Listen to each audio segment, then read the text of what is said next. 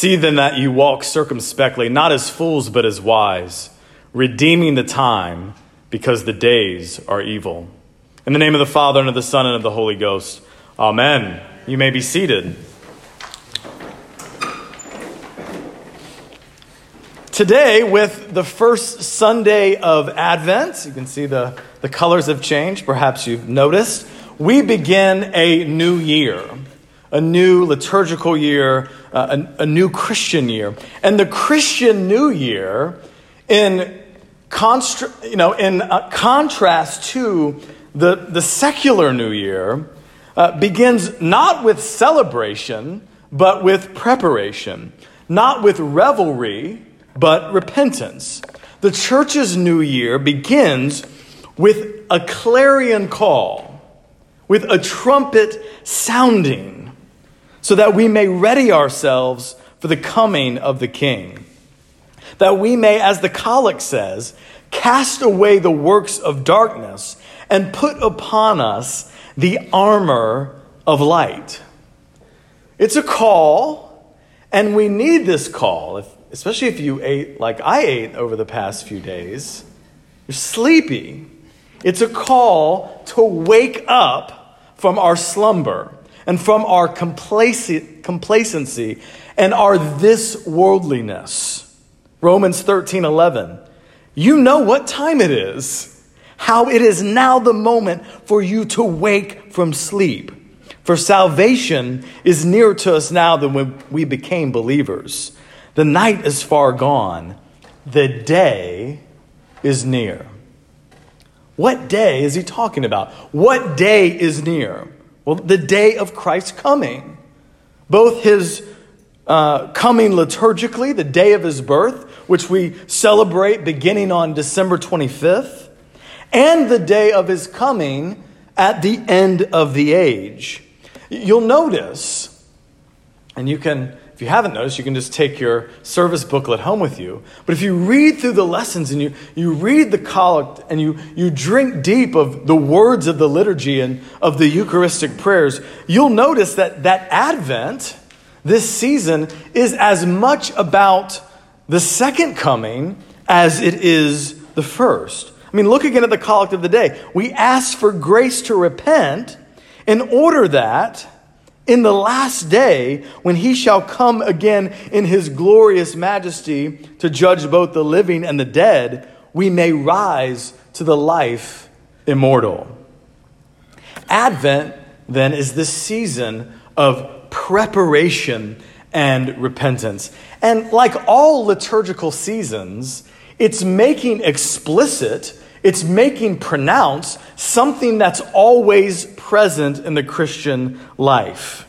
It's making explicit a spiritual principle that runs through all of our life in Christ, namely that we have to prepare to encounter the living God. We don't just sort of strut into the presence of our Lord. We have to prepare to encounter him. Put another way, we have to seek the Lord in order to find him. What does Scripture say? You will seek and find me when you seek me with all of your heart.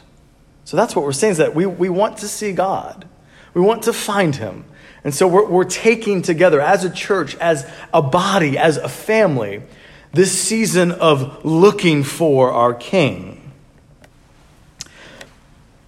One of my favorite passages in all of Scripture that illustrates this principle of preparing to encounter God is Joshua chapter 3, verse 5. And Joshua was the successor of Moses. He became, after Moses' death, the leader of the children of Israel, who one generation in particular wandered in the wilderness for 40 years and never got to enter the promised land. Even Moses never entered the promised land. So Joshua's finally led the children of Israel to the bank of the Jordan River. They're going to enter this land flowing with milk and honey, and they're on the bank of the Jordan. And he says something to them so amazing, which I think distills what Advent is all about. He says, "Consecrate yourselves, for tomorrow the Lord will do amazing things among you." Consecrate yourselves, For tomorrow the Lord will do amazing things among you. And then in Jesus' day, and the connections are unbelievable, the typology, if you will, the recapitulation of God playing out the drama of Israel afresh. John the Baptist, he stands on the bank of what river? The Jordan River, and he prepares the way. What does he cry? Repent, for the kingdom of heaven is at hand. In other words, get ready. And since John the Baptist is a key figure in this liturgical season, perhaps we could think of Advent as simply heeding his call to repentance and preparation afresh. So how do we do this? Like, how do we prepare? How do we keep a holy Advent?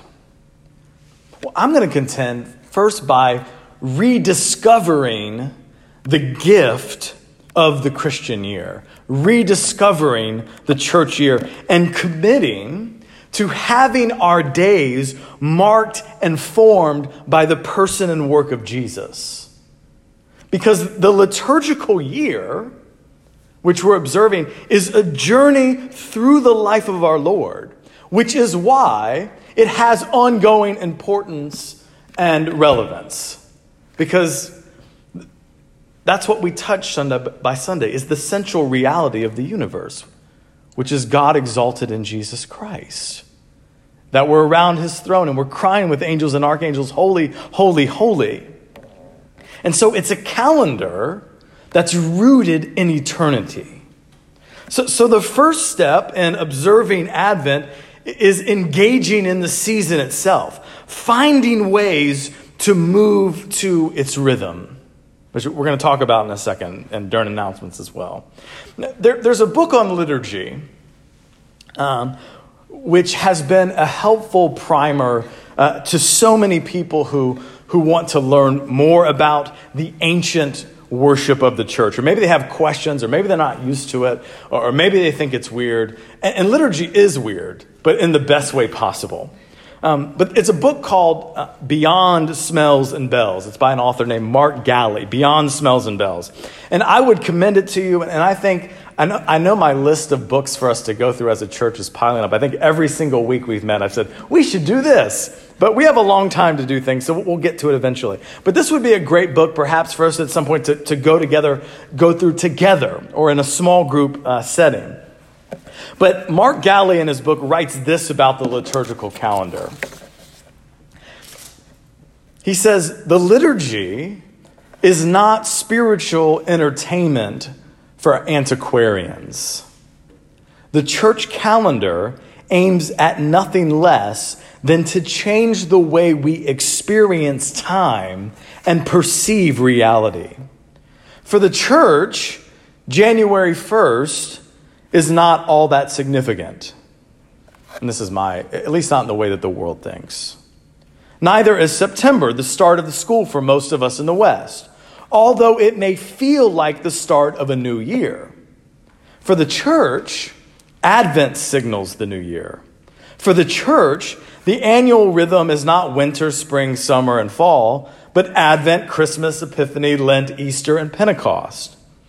The church calendar is not about the cycle of life, school or sports or harvest time, but about the movement of history toward its glorious goal. We celebrate the past events of salvation history, not merely to remember them, but to note how they infuse the present with meaning and power and point us to a future hope. So December, for the Christian, should be different. We're on a different calendar. Not that we ignore the other cycles of life, but we're a part of a different kingdom. We have a different king. Now, of course, we don't want to be obnoxious about it. That doesn't mean if you're going through the line at Publix and the person worshiping the cat, hopefully not worshiping it, but working the cash register says, Merry Christmas or Happy Holidays, that you say, no, not Merry Christmas, a blessed Advent, you pagan. It doesn't mean that if someone asks you if you've seen the latest Hallmark Christmas movie, that you respond by saying, well, it's not even Christmas yet, and besides, I'm too busy repenting of my sins to watch movies anyways. It doesn't mean that when you order your Starbucks, you say, can you please put my drink in a purple or deep blue cup so that when I drink my eggnog latte, I can remember the soon coming king. Now, I will say if Starbucks made an Advent cup, I would totally want my drink in it. That would be amazing. So we shouldn't be obnoxious.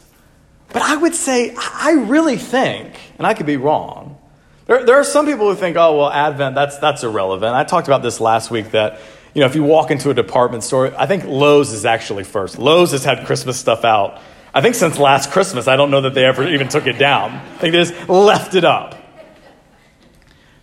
Some people think it's irrelevant. There's actually been, I saw an article from a priest that said, you know, the world's moved on. Let's not even do Advent anymore. Okay. We'll let them set our agenda. But I'm actually more optimistic about it. I think there is an interest. I think that there are some people that their curiosity is piqued. I mean, I've seen over the last 5 years, I've seen Advent calendars in Target and Walmart and Starbucks. And so I think we actually have an opportunity not to, you know, dunk on people and show them how uneducated they are about the Christian year and be self-righteous. But I think we actually have an opportunity to engage people. And when they're excited about Christmas, we'll say, well, there's this whole season. I'm excited about Christmas too. And the church has this whole season where we prepare to meet our King. There's an opportunity. So again, I haven't answered the question really. How do we prepare? So I think we prepare by engaging in the liturgical life of the church. So this would be one way to engage, by coming to church, by faithfully showing up to services where we can be formed in the rhythm of the church year. Doing Advent readings from the Book of Common Prayer. I actually made an Advent guide for you that's based on morning and evening prayer in the Book of Common Prayer, and it gives you an Advent scripture reading to read every day. You know, just to every day be reminded, as Romans says, you know, what time it is. You can do things in your home. You could put up an Advent calendar. You could put up an Advent wreath. We can, again, prepare by being reminded daily of what time it is. We can prepare by building habits into our lives that remind us of the truth, namely that Jesus Christ is coming again to judge the living of the dead. Thus, we prepare. Another way we prepare is by casting away the works of darkness. The call of Advent, again, is a call to repentance. Advent is a penitential season. That's why we began our service. If you notice, it was a little bit different. We began with confession. We began with what's called the penitential order of coming before Almighty God and recognizing that apart from His grace and apart from the cleansing and enabling work of the Holy Spirit, we cannot approach the throne of grace with confidence and saying, God, that we need your help to even worship you. We need you to make us what we ought to be by the power of your Holy Spirit, through your word, through the sacraments, through fellowship with one another. So again, this liturgical season makes explicit and pronounced that which is present throughout the Christian life, namely repentance.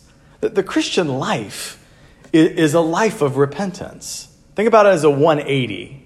Of Christ is more and more and more turning us away from the things of this world and really from our narcissism and turning us towards Himself so that we can become fully human in and through Jesus Christ. So during Advent, we should be mindful of this reality. And one of the ways that we can do that is by confessing our sins daily during our times of prayer. And you'll see that in the Advent guide. And prayer, coupled with the reading of Scripture, that's how we put on the armor of light. That's how we put on the Lord Jesus Christ. That's how we wake up and watch for our coming King. So as we begin this new year, let us cooperate with the grace that has been given to us so that we can be transformed by the renewing of our minds, by setting our minds on things above, being formed in the times and seasons of our soon coming King, Jesus. To him be all honor, glory, and praise now and forever. Amen.